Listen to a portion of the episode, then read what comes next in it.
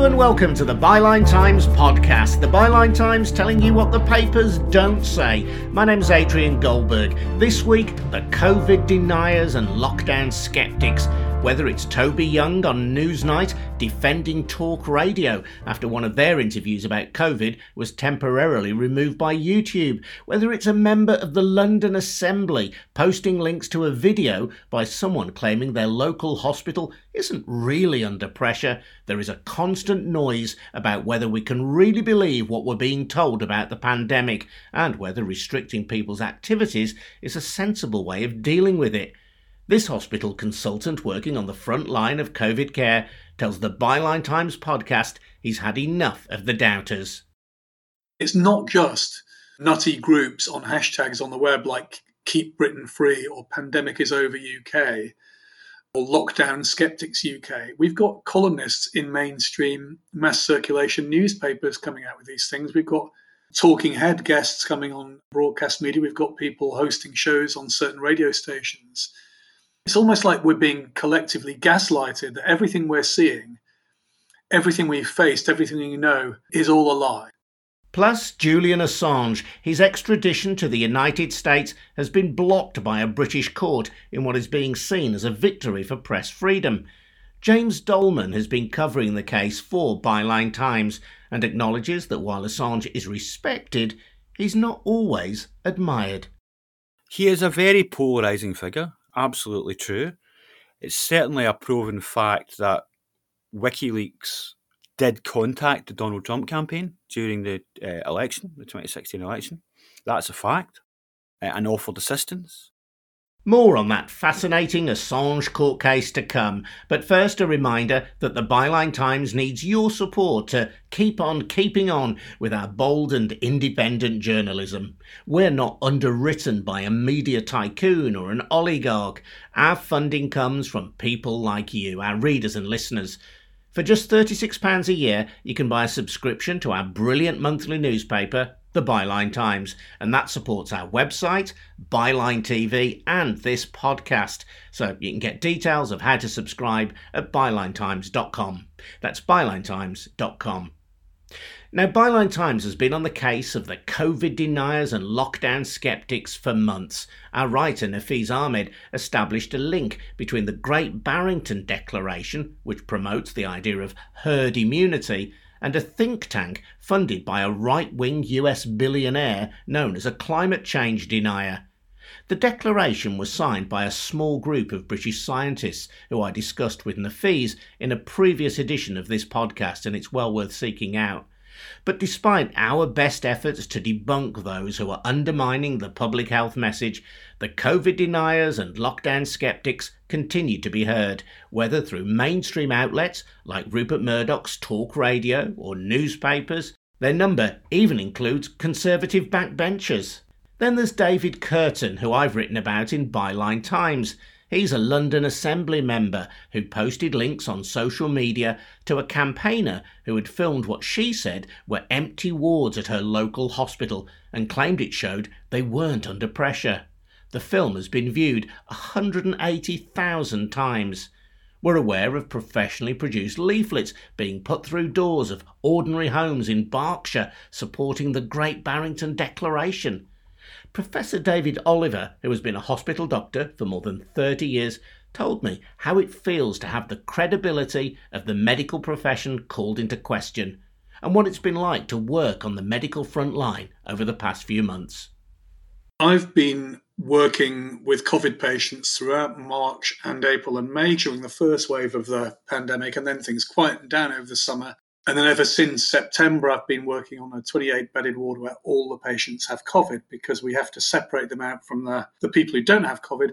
But also, when I'm on call for all the emergencies coming through the hospital front door, like I am today, we're seeing very large numbers of people with COVID. So, to give you a sense of this morning, uh, I've seen 22 people so far, and my consultant colleague working with me has seen another 24, and a half of those people are quite sick with COVID.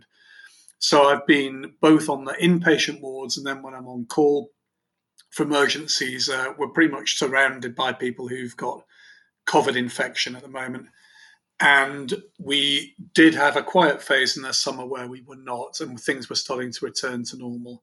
And to give your listeners another sense of things, in the hospital I work in, on Christmas Eve, we had 75 people in the beds who had COVID. By the time I came into work on the Monday bank holiday on the 28th, we already had 170. We're up to 195 people now. And during that two weeks, our intensive care unit has almost doubled in size, which is part of the plan. Last time round, it went from 18 beds to 39 beds. And this is on top of what normally happens in winter, where we have a big surge of admissions and pressures on the beds uh, anyway. And of course, when the camera crews are allowed in, they tend to focus on the drama of intensive care unit with all the staff wearing full hazmat suits and beekeeper helmets and, you know, patients on ventilation. But the majority of people who are admitted to hospital with COVID, although a lot of them are sick, they don't go to ICU, they don't go to intensive care unit. We also have lots of people on the higher monitoring unit who are on high flow oxygen, who are on what you call non invasive ventilation or CPAP. But we have lots of quite sick people who are on the wards who don't get as far as needing ICU, but it still occupies a lot of our time and attention at the moment. And people who say it's no different from a normal flu season or it's all false positives and they don't really have COVID, they're not seeing the people we're seeing we know those of us who have worked year in, year out in the service, this is something very different. If you talk to the radiologists who are reporting the x rays, they see it. We're seeing lots of people with pneumonia in both lungs who require lots of oxygen, who can take days and days to get off oxygen, and who are very hard to get home and are at risk of deterioration. It's something quite different from anything we've seen before. And the other thing is why hospitals look different Normally, we'd have open visiting, we'd have lots of relatives coming onto the wards. We can't have that at the moment because of infection risk. So, we're having to do a lot of work on the phone. And then, of course, the staff themselves are all having to go around in various levels of personal protective equipment for their own safety.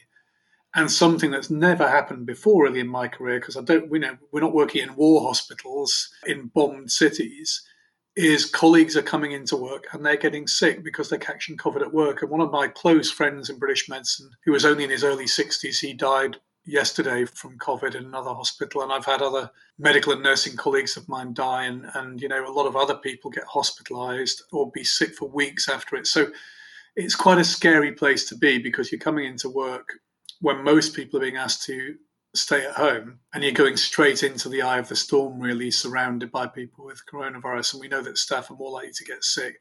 And that's the other thing is we already had staffing gaps before the pandemic started. We've now got a number of people who are off self isolating or off sick. So that kind of compounds the problem with the extra busyness and the extra sickness of the patients. You're obviously a very experienced consultant. How does the strain of dealing with wards full of COVID patients compared to a normal winter? Even in the past three or four winters, hospitals have been running well over 90% bed occupancy. You know, there's been longer waits in the emergency department. I mean, so we're always pretty full and we're always pressurized. But I think it's the number of people who are sick, the number of people who are deteriorating, the number of people who are, who are dying, the the fact that you can't speak to their relatives face to face and you have to have some pretty difficult conversations on the phone, the fact that the staff are themselves at risk of, of getting unwell. But the other thing, Adrian, is that because of infection control, we're trying to separate the people with COVID from the people without COVID. And so you've got to separate the streams of people coming through the emergency department and the acute medical unit into two separate areas. You've got to separate the wards into different bed bases and that puts more pressure on the beds because you can't have quite the same number of beds available. And if you do get an outbreak of COVID on a ward, then that can close that ward or the bays on that ward. And the other thing is trying to get people back home again. Well, often we've got three generations, two generations of the same family, you've got COVID. So you're trying to send people home where the people who are caring for them might be ill or might be at risk of getting ill. And things like trying to move people to, say, community hospitals or care homes are more difficult because of the infection control risk. You know, you have to have beds a bit further apart and so forth.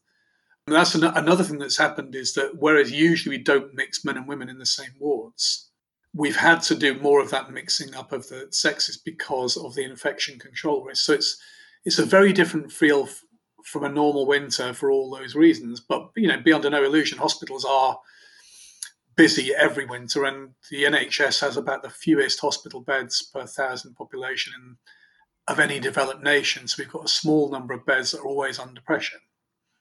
When people question the reality of COVID, suggest that it is in some way a hoax. We've had uh, citizen journalists going around a hospital in Gloucester showing what she argues were empty wards and therefore that there was no evidence to support the idea that the hospital was under pressure from COVID. How does that make you feel? I think not just me, but it makes all of us who work in the front line feel very undermined and very frustrated when we're there's a dissonance between our lived reality, seeing all these very sick people. And often, by the way, the people I'm seeing now aren't all old and frail. You see people in their 40s and 50s and 60s with it between what your lived reality is of very sick people presenting in large numbers with a, a virus that we know is real and different, and the stuff that's being said that hospitals are half empty, that they're under no more pressure than a normal winter, it's a normal flu season. And you wonder why people are trying to undermine the work you're doing and undermine public health efforts. But I think something that social media has brought about is you now get I mean, it's great that it's democratized information and you can be speaking to someone who's quite well known or quite senior quite freely.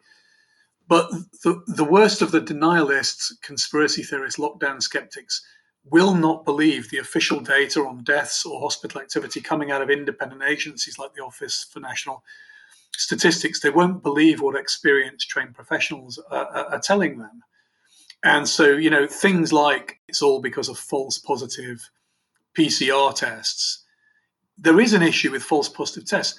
But the people we're seeing who clearly have coronavirus, that's not being, um, you know, that's not an artifact of some tests. So it's it's upsetting and it's unsettling, and we think it undermines health protection efforts. And we most of us never wanted all of that clapping in the first place in the in the spring and people sending food packages. We're just doing our jobs. But we could do without people actively undermining health prevention efforts and spreading disinformation on the on the web. And it's not just nutty groups on hashtags on the web like Keep Britain Free or Pandemic is Over UK or Lockdown Skeptics UK. We've got columnists in mainstream mass circulation newspapers coming out with these things. We've got talking head guests coming on broadcast media. We've got people hosting shows on certain radio stations it's almost like we're being collectively gaslighted that everything we're seeing, everything we've faced, everything we know is all a lie. And of course, um, going around a hospital in the corridors where beds aren't meant to be, taking photographs, doesn't prove anything about how full the hospital is. And if listeners look at my Twitter feed, they'll see that I posted some corridor pictures in the middle of a working day from a full hospital where you wouldn't see any patients. It, you know, it proves nothing. So it, it's it's upsetting and it makes me quite angry. Let's talk through one or two of the claims made by the COVID deniers to see if we can understand them. The criticism that you've alluded to, I think, of the lateral flow test for COVID. That is a, a flawed instrument, isn't it? Yeah, so I'll, I'll try and talk through the testing, okay? The most widespread test in use is the PCR or polymerase chain reaction test and you'll see it being bandied about that it has a very high false positive rate. The truth is, in people where you suspect they have COVID because they've got symptoms or they've been in close contact, it, false positive rate is only about one or two percent. That's the percentage of people who do have do not have COVID who, who test positive. Okay, the problem with that test is that if you go and do mass screening for the whole population of people who don't have symptoms, even though only maybe one in a hundred of the tests is a false positive, if you do it for the whole population and most people don't have it, you'll suddenly get lots of big numbers of people where it, you know, they don't have COVID. But that the number of tests that's been done across the UK over the past three months hasn't changed much, and yet the number of positive cases is going up massively. So it's not it's not an artifact, and in fact, the PCR test has a much higher false negative rate. In other words, people come in who do have COVID, and maybe the first test is negative. Now, the lateral flow test, which is a point of care test that you can do a lot more quickly as a kind of screening test, does have a significant issue with false negative rates. Maybe one in three of the tests in people who do have COVID come back negative. So it's not a great way of reassuring anybody that they don't have it. If you test positive on lateral flow, most of those people will go on to test positive on the more definitive PCR test. But the idea that because you've had lateral flow, that gives you the all clear is not true. And I think a lot of the issue is there's not really any evidence for doing whole population screening. The advice has always been, and this is one thing that denialists are very fond of doing, is trying to whip up some kind of false dispute between the scientists. The advice has always been that what we should be doing is assertive testing, tracking, tracing, isolating the contacts to clamp down on outbreaks locally. It's not good practice to go and screen the whole population with things like the lateral flow tests. And of course, there'll be false negative tests using that test. But notwithstanding the flaws in the testing regime, the reality is that many more people are contracting COVID and that those people, in many cases, are becoming seriously ill. We shouldn't allow justifiable complaints that there sometimes are about the testing regime to blind us to the reality that you're seeing on a daily basis on the ward. No, hospital admissions, mortality, and so forth are going up. And there's a tends to be a focus because of news values on the people at the real sharp end of being on intensive care units or dying. And then one thing you'll see is well, 99, you know, 5% of people survive. But a lot of people who don't die, a lot of people who don't go to intensive care are still bloody ill for days or weeks with it. And a lot of people suffer long COVID who are still suffering symptoms weeks and weeks after the initial infection.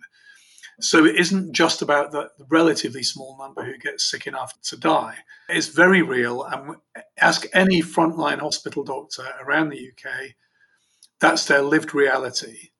And it but was, by the way, the lived reality in other European countries as well, both first time round and again.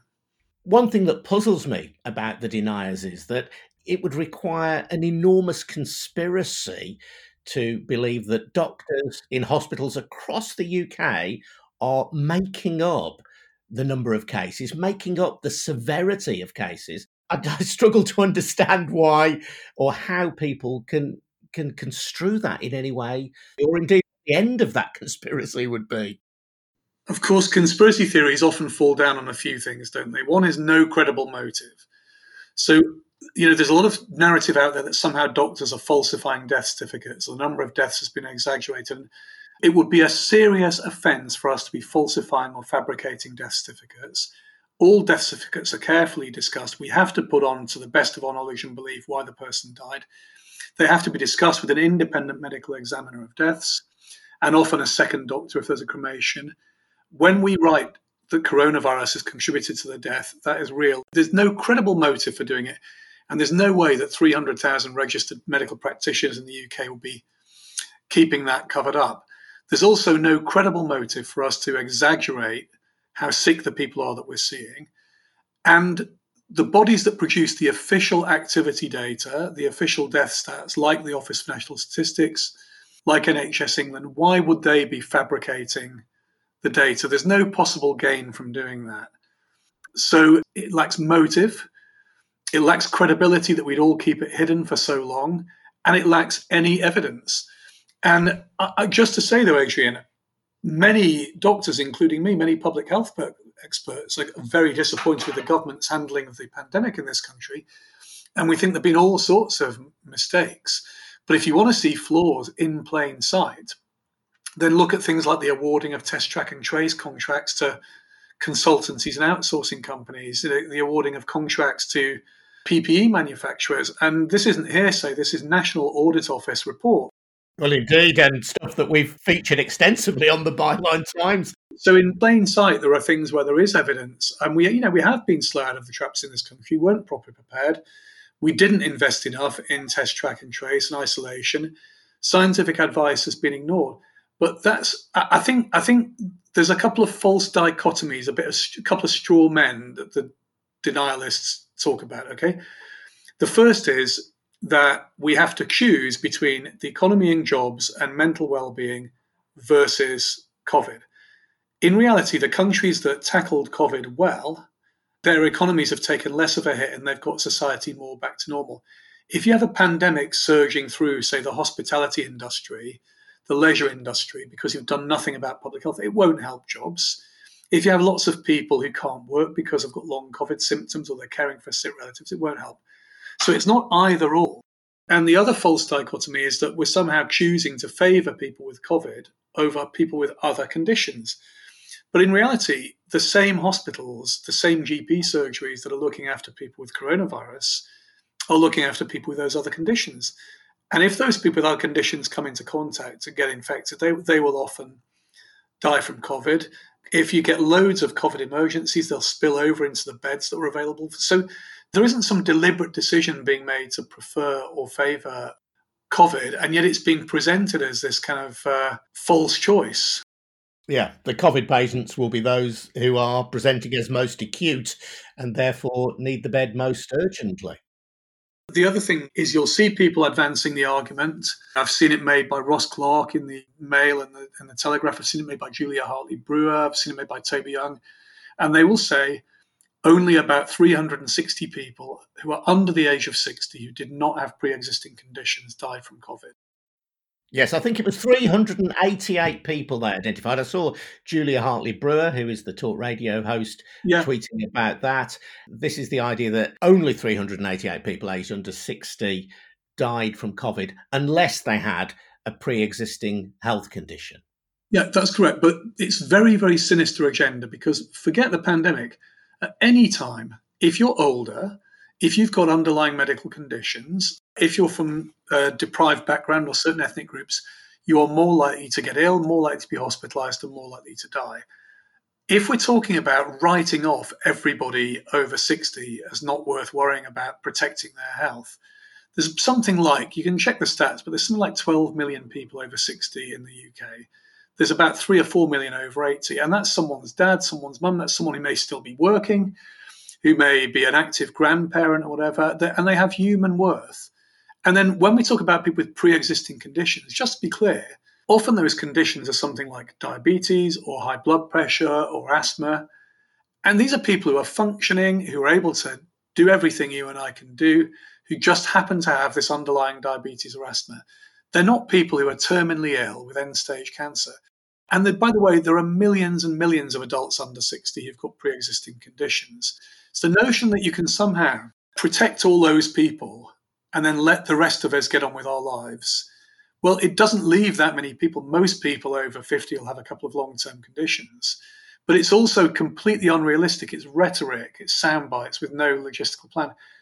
I frequently see people where three generations of the same family have got COVID or two generations.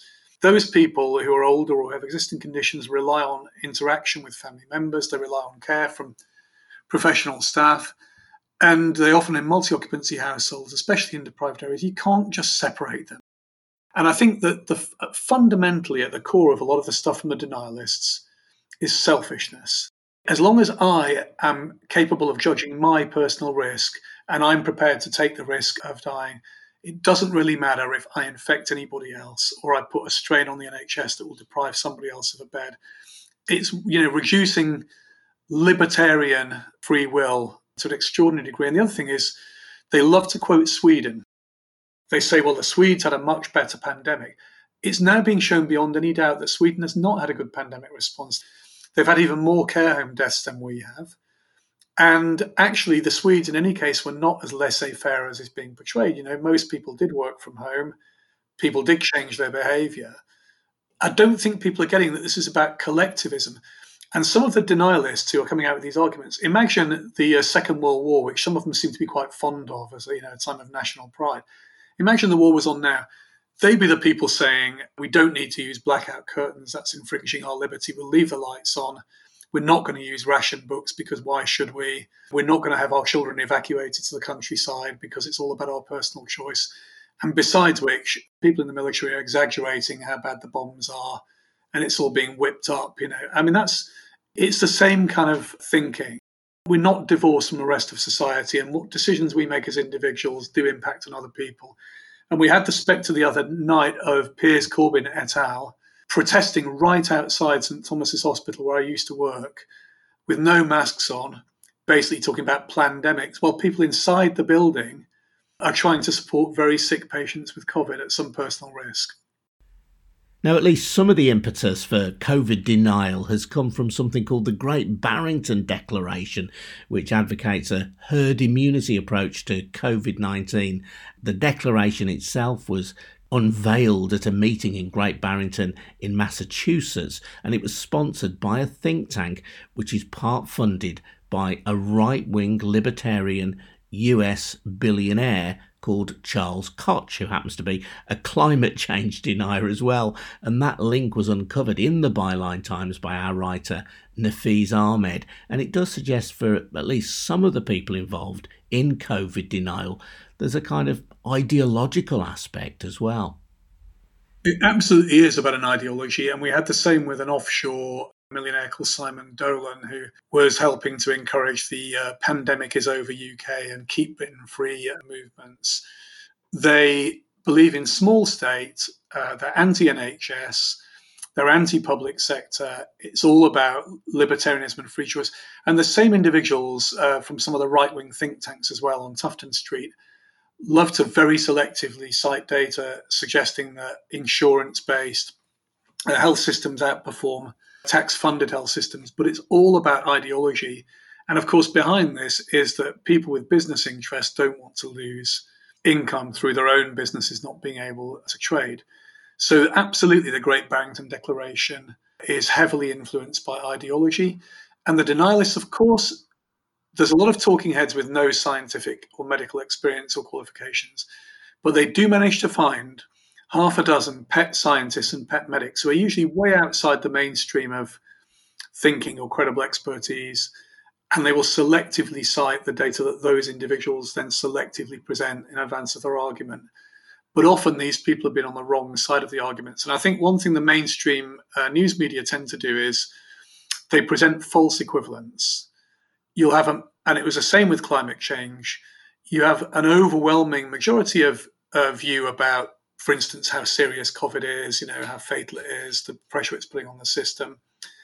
And you can find a small number of contrarians to put the other side, and yet they're rarely captioned with the fact that they're speaking on behalf of a small state think tank, or the fact that the scientist they've got is not a, for instance, a practicing doctor, or they're not experts in infectious infection control or epidemiology, and they're up against someone who is a bona fide, credible expert who's all over the data.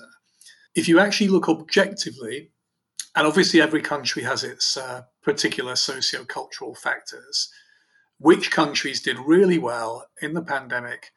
Southeast Asian nations, South Korea, Japan, Taiwan, Hong Kong, Singapore, who'd all faced the SARS outbreak 10 years before, were ready. They were ready with testing and tracing and public health with quite aggressive isolation. They were ready to accept public behavioral changes. Uh, Germany did very well in the first wave of the pandemic, although not so well now, but they have enormously well resourced health system and public health and were able to do a lot of testing. And then Australia, especially the state of Victoria, bit the bullet and realized that unless they clamped down hard and early, they were going to be overwhelmed like, like Europe had. And, that, you know, and guess what? Those countries all used a heavy element of statist intervention, state employed public health experts calling the shots, quite restrictive measures on individual behavior, on gatherings, um, use of test track and trace, which sometimes would lead to people being told they had to stay indoors and, and it you know being an offence not to. In the UK, something like one in five people who are meant to be self-isolating have, have done it properly. And I'm not I'm not into blaming individuals in many cases, that's because they're in gig economy, zero hours jobs. Maybe they've got caring responsibilities, uh, etc. So it's not always easy. But you know, the story of the pandemic. If you think about it, Brazil and America have populist leaders who've undermined the seriousness of the pandemic. We've got Boris Johnson who can't make his mind up and he's trying to please two constituencies. All three of those nations have had a terrible pandemic response in terms of deaths, preventable deaths. So the anti state neoliberal ideology does not work for this particular context. One London Assembly member, David Kurten, has put a link up on his Twitter feed to the film by Debbie Hicks, who was the woman we mentioned earlier, filming empty wards in a Gloucester hospital. What do you make of a of an elected representative linking to these kind of COVID denial videos and sites like Twitter and Facebook hosting them? I think it's a disgrace. The Nolan principles uh, of public life, you know, about integrity, about impartiality, about objectivity, you know, you want, and it's not just that. I mean, that might be an extreme case, but even yesterday we had Esther McVey uh, tweeting out that there was an acceptable number of deaths that we could put up with. There was another MP last week from East Anglia saying that most of the cases people were asymptomatic. So I think it's it's deeply irresponsible for an elected representative to be sharing that kind of thing. Of course, this is the self-reinforcing bubble that you find on Facebook and on Twitter and in closed groups, isn't it? What people will do is go for confirmation bias. They will find the study or the scientific expert, often not very credible within the field, who tells them what they want to hear, and they will latch onto that and then cite it at you. But I think one of the reasons why you get these denialists is if they've not met anybody in their own family, their own circle who's got sick from COVID. It, and, it, and they've not been personally affected by it, or maybe they got it and they weren't that ill with it it's easy for them to dismiss it. But I, I don't know anybody who's been murdered. That doesn't mean murder doesn't happen. I don't know anybody who's been killed in a road traffic accident. It doesn't mean road safety doesn't matter. The idea, well, I've not seen it personally, therefore it can't exist, is is bizarre, isn't it? And I think there's something about a lack of trust in professional experts that I think has gone badly wrong. I'm a you know senior doctor, multiple degrees, lengthy training. I would not start arguing with you about how radio programs are put together. I wouldn't start arguing with a judge about how the law works. I wouldn't start arguing with a you know a serving troop in Afghanistan and telling him that their landmines were all fakes and the Taliban had water pistols and no troops were really injured.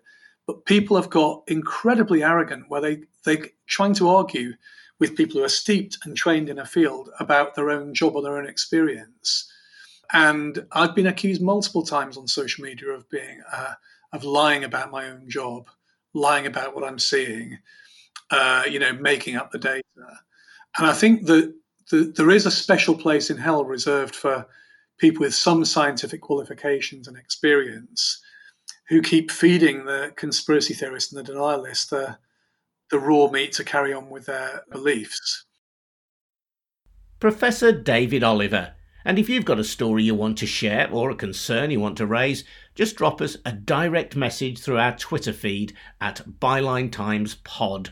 I'm Adrian Goldberg, and you're listening to the Byline Times podcast, which, like our website and Byline TV, is funded by your generosity. Just £36 a year sustains all of that brilliant, fearless journalism. And you get our wonderful monthly paper, The Byline Times, in return. What a bargain! Get more information at bylinetimes.com. That's bylinetimes.com. Now, the US government has failed in its attempt to extradite WikiLeaks founder Julian Assange, who was responsible for the leaking of hundreds of thousands of confidential documents some of which revealed evidence of atrocities carried out in Iraq and Afghanistan during the War on Terror. We've spoken previously on this podcast to James Doleman, who has been following the story for Byline Times. And when we caught up this week, he told me why the Assange case at the Old Bailey had been so keenly watched by people around the world. I think many people were understandably concerned about the implications of extraditing Julian Assange the implication that the, the United States could essentially seize any journalist in any country and prosecute them. But I think we must have some caveats because the the actual judgment, when you look at it, is nothing really to do with the free speech argument. It's more to do with whether or not he would be safe in a US prison. Is that right? That's correct. The judge essentially threw out all of the defence arguments in terms of free speech, in terms of Article 10 of the European Human Rights Act, in terms of uh, dual criminality, which was quite a big argument, in terms of the treaty. In fact, it was a very strange judgment because we sat for three quarters of an hour. And just to explain how unusual this is, normally in an extradition case, the judge walks in and says, extradition granted, not granted, whatever, and then gives you a written judgment. In this case, the judge spent three quarters of an hour throwing out all the defence arguments over those issues. And then at the last moment, certainly we didn't know Judge Baraitser had such a talent for drama. At the last moment, granted it on the basis that because he would be such a suicide risk in a US prison, given the conditions, she wasn't granting the extradition. Yeah, she said, didn't she, the judge? The overall impression is of a depressed and sometimes despairing man who is genuinely fearful about his future. I find that the mental condition of Mr. Assange is such that it would be oppressive to extradite him to the United States of America. Now, given that that was the, the sole ground for refusing extradition, it's not altogether surprising then that the United States is considering an appeal. There are two schools of thought on that if, for example, Vanessa Baraitser had said, yeah, I agree that it's a freedom of speech issue, or I agree that the US government doesn't have the power, I would understand that the US government would be definitely going to appeal. However, it's such a narrow judgment, and it's based on such uh, overwhelming psychiatric evidence that Mr. Assange not only be given the conditions that we, he would face, which we discussed in the last uh, podcast, would be aiming to commit suicide, but that he was intelligent enough and determined enough that he would probably succeed. So it's difficult to work out on what basis the US would appeal. I, I certainly haven't worked out on, on what legal basis they could appeal. Yes, it was suggested, wasn't it? We discussed this last time that he would be placed in a correctional institution where no matter how loud he screamed, no one would be able to hear him. That was quite a chilling bit of evidence, and it, it, it's the weight of that really that seems to have swayed the judge. Well, I mean, as the judge said, as she pointed out in our, our judgment, she accepted the evidence of uh, Professor Paul Kopelman, who was the um, defense psychiatrist, uh, who said that Mr. Assange's condition, he had autism, uh, he had Asperger's, so he would face a, a very, very difficult situation in any prison but certainly a prison where, as we discussed before, you're in a cell for 23 hours a day. No one communicates with you. You get a maximum of two phone calls a month. And your only exercise is to take in from one cell after 23 hours in a cell, which only contains a mattress and a toilet, a cell the size of a parking space, and you're put in another cell for an hour, and that's your exercise, and then taken out and put back in your original cell. I'm looking back at the Guardian on 28th of November 2010. This was when the WikiLeaks documents were first put into the public domain. US Embassy cables leak sparks global diplomatic crisis. More than 250,000 dispatches reveal US foreign strategies. Diplomats ordered to spy on allies as well as enemies. Saudi king urged Washington to bomb Iran. From the United States government's point of view, at least, you can see why they're keen to silence people like Assange, because if nothing else, this is hugely, hugely embarrassing for them. That's true, but again, as we must recall, this happened in 2010. And the Obama administration, after much discussion and debate, made a decision not to prosecute Assange because of what they called the New York Times problem, which was the New York Times had also published the documents. The Guardian had published the documents. So if you prosecute Assange, why are you not prosecuting the New York Times? He seems like the ultimate citizen journalist in the sense that he wasn't somebody previously known to have a track record for publishing investigative accounts of what the US government was doing. There was a sense in which these documents were simply dumped in the public domain and shared with newspapers who had journalists who could sift through them and then try to work out what was really important. Was that a significant part of the extradition case that he, he was, if you like, not a regular journalist? There was an interesting exchange when the prosecution, the US government, were cross examining Daniel Ellsberg, the Pentagon Papers whistleblower, who, as we know, is credited, his leaks are credited with perhaps ending the Vietnam War. And the, the prosecution said to Ellsberg, Mr. Assange isn't a journalist. And Ellsberg replied, Well, firstly, it's not for the government to decide who is a journalist. But secondly, journalism is a human activity. We're all entitled to do journalism. There is not like an exam that you need to pass. We're all entitled to do journalistic things in our lives. It's part of humanity, it's part of our rights. So that's the first point. The second point I'd make is Originally, Assange did not dump the documents in the public domain. As we discussed, I think, in the last podcast, he originally partnered with various media organisations But due to a book written by a Guardian journalist, David Leask, who published the password for the confidential server, the documents were originally published, in fact, by other websites before WikiLeaks published them. It's interesting, isn't it, then, that journalism could be seen by the US government as a as a kind of club to which you have to belong. But uh, I suppose by definition, if you carry out a journalistic activity, whether or not you write for a recognized news outlet or not, you're a journalist. Exactly. I mean, what I thought was very interesting about Ellsberg's formulation was it's not about whether you're a journalist or not, it's whether you're doing journalism or not. It also emerged during the case, just a, a personal detail really, that Assange had fathered two children and that he'd got a family life here. That was part of the argument against extradition, wasn't it? I wasn't aware of those details of his personal life. Have I just not been paying close enough attention? It did come out during the hearings in February, actually, that uh, he had a partner and with two children.